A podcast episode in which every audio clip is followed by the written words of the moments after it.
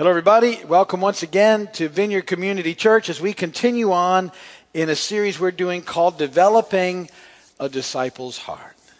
And uh, you should know it well by now. We're in it over half a year.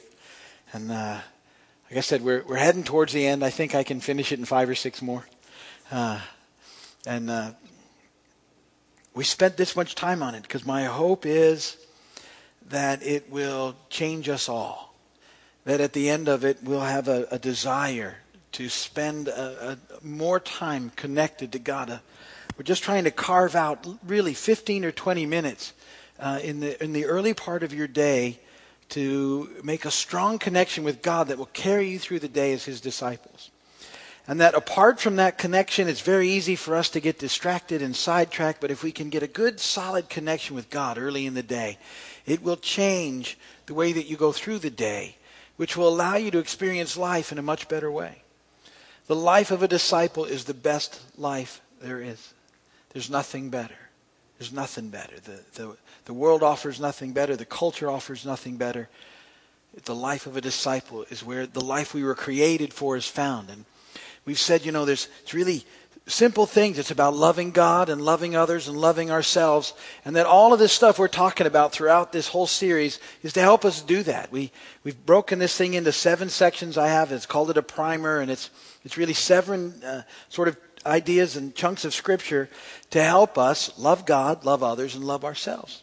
The first three that we talked about, we're talking all about, we talked about getting focused, getting thankful, and getting connected.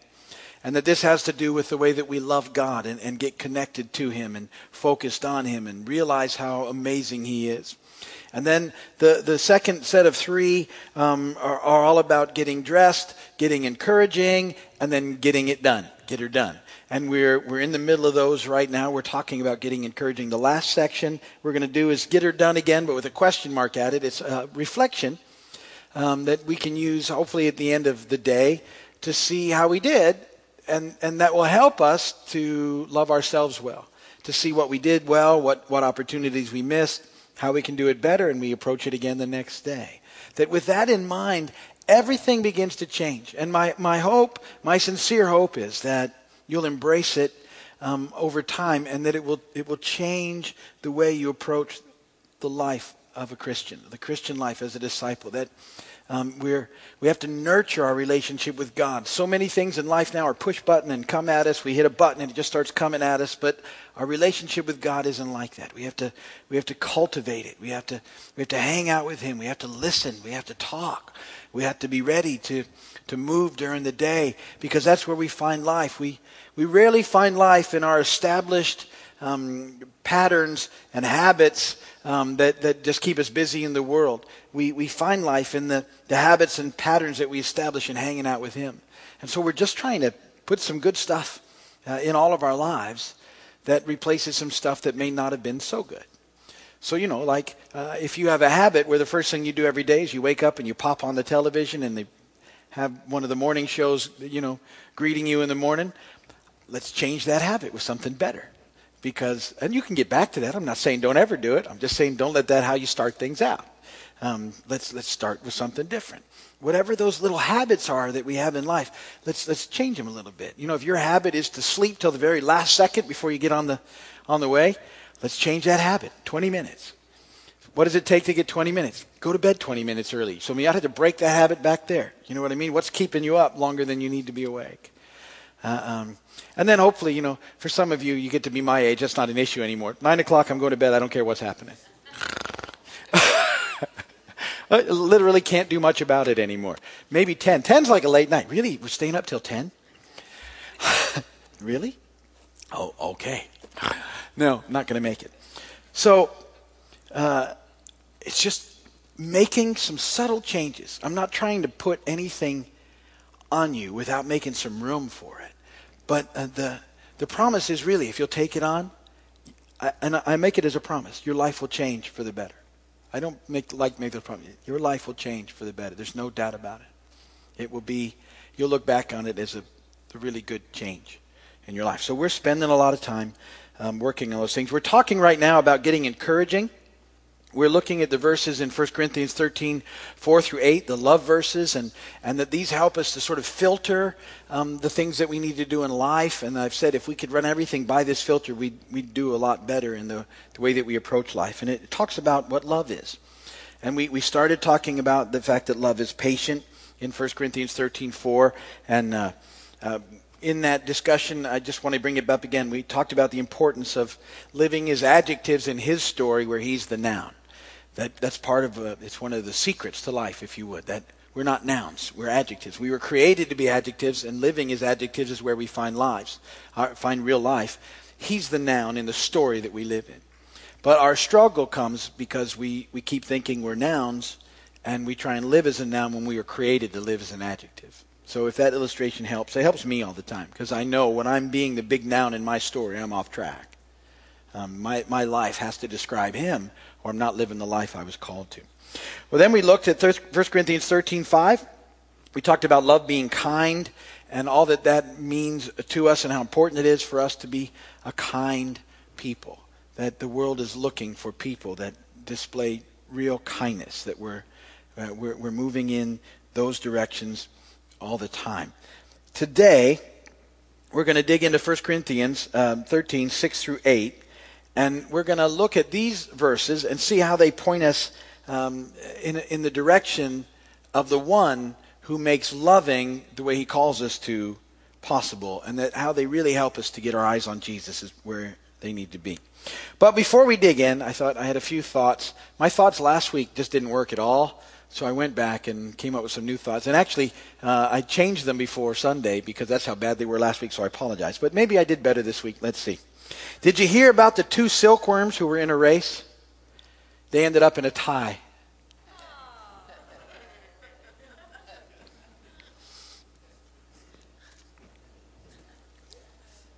If you didn't get it, have someone explain it to you. That just happened in several instances. Good. A woman A woman had twins and, and had to give them up for adoption. One of them went to a family in Egypt and was named Amal. And the other went to a family in Spain and they named him Juan. Years later, Juan tracked down his birth mother and, and found out where she lived and sent a picture of himself so that she could see it. And she received the picture and she was just really blessed. And she said to her husband, Oh man, I just wish that I had a picture of Amal as well. And her husband said, uh, Listen, honey, they're twins. If you've seen Juan, you've seen them all.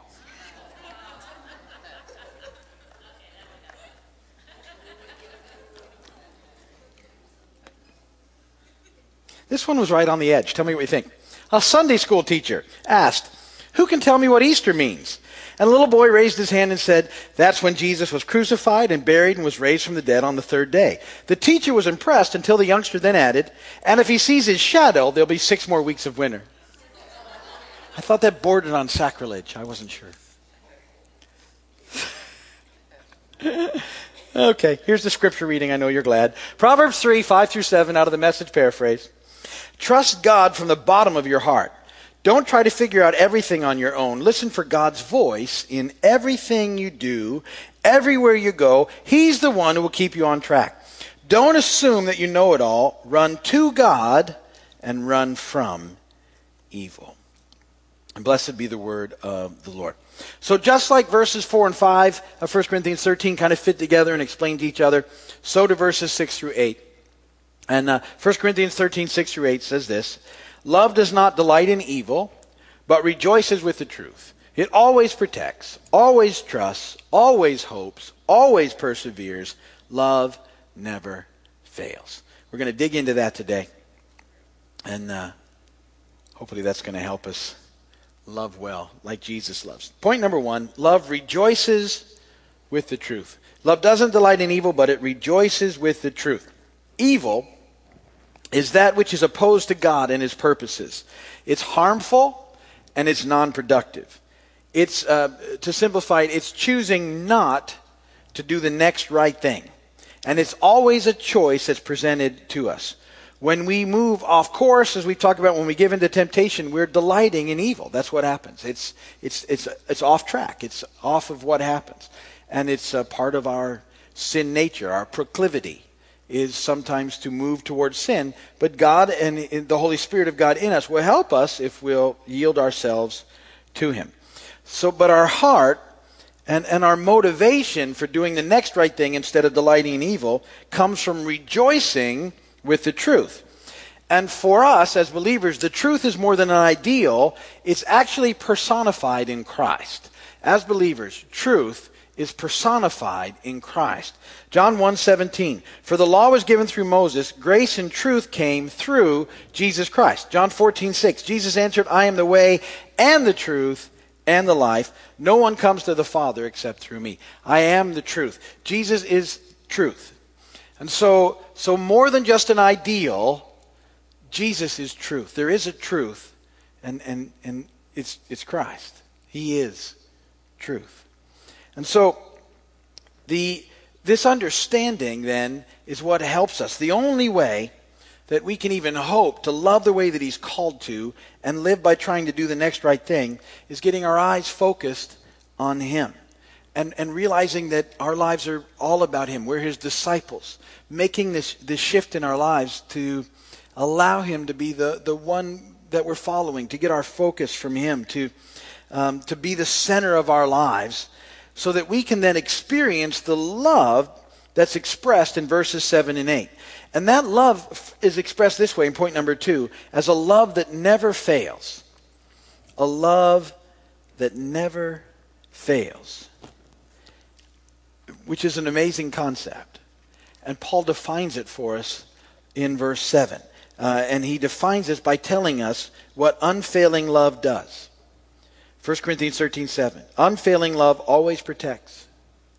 Unfailing love always trusts. Unfailing love always hopes. And unfailing love always perseveres. Now, to, to begin to grasp this, you need to know that this is the type of love that's expressed to us in Christ and through Jesus. And as we begin to experience and, and recognize this love for us by Him, uh, we can then begin to love others in this same way. And so let's talk a little bit about how he loves us with this unfailing love. How he loves us. How he loves us. A. Unfailing love always protects. Always protects. 2 Thessalonians 3 3. But the Lord is faithful, and he will strengthen and protect you from the evil one. So there's good news. The Lord protects us from the evil one. God is protective over you. He doesn't want you to be harmed by the enemy. He is always there with us and for us. And, and as we've discussed, when temptation comes, when those opportunities come to make wrong choices, He's always there to make us and help us choose uh, a way out. He always provides a way out if we'll just look for it in our lives. Always. So whenever that choice comes, and it happens a lot during the day, and there's a choice to do not right and the choice to do the next right thing, um, God always is there for you to help you choose to do the right thing. Remember the temptation prayer that I taught you all? If not, we'll review because it's time. Very amazing prayer. It's just this Help! He always responds to that prayer. Always. He promises. But sometimes we forget to ask. But that's it. You, you don't need to, that's, everybody can memorize that prayer. Help. And he will. He'll help us in the middle of those things. He always makes a way out. So real love is a protective love. It's a, it's a love that protects. And because he protects us, he wants us to learn to love like that as well. That when you love people, you protect them. You don't want to see harm come to them. Um, the, the, the Word of God that, that God gives us. The Bible is there to help us. It's because He loves us and wants to protect us. The things that He, uh, very few things really, the Bible says no to, but the things that are no are there to protect us. Not because He doesn't want us to enjoy life, because He wants us to enjoy life. It's the culture that's twisted that. So we need to be aware of that in the process. Point B unfailing love always trusts. Always trust. Proverbs 3 5. Trust in the Lord with all your heart and lean not on your own understanding. So, um, as the reality of living in the truth, of living in Christ, begins to take hold in our lives, what we should begin to comprehend is that He is way better at taking care of us than we are. And, and so we need to learn that we can trust him. He's, he's not this big meanie that some people have God pictured out to be, who's always just kind of watching, looking for you to mess up so he can sort of squash you. He wants you to be blessed. He wants you to, to prosper. And, and you need to know that when we do mess up, and this is important, that you really know this, because you will mess up. You need to know that when you do mess up, make a bad choice, choose not to do the next right thing, that you can always run back to God.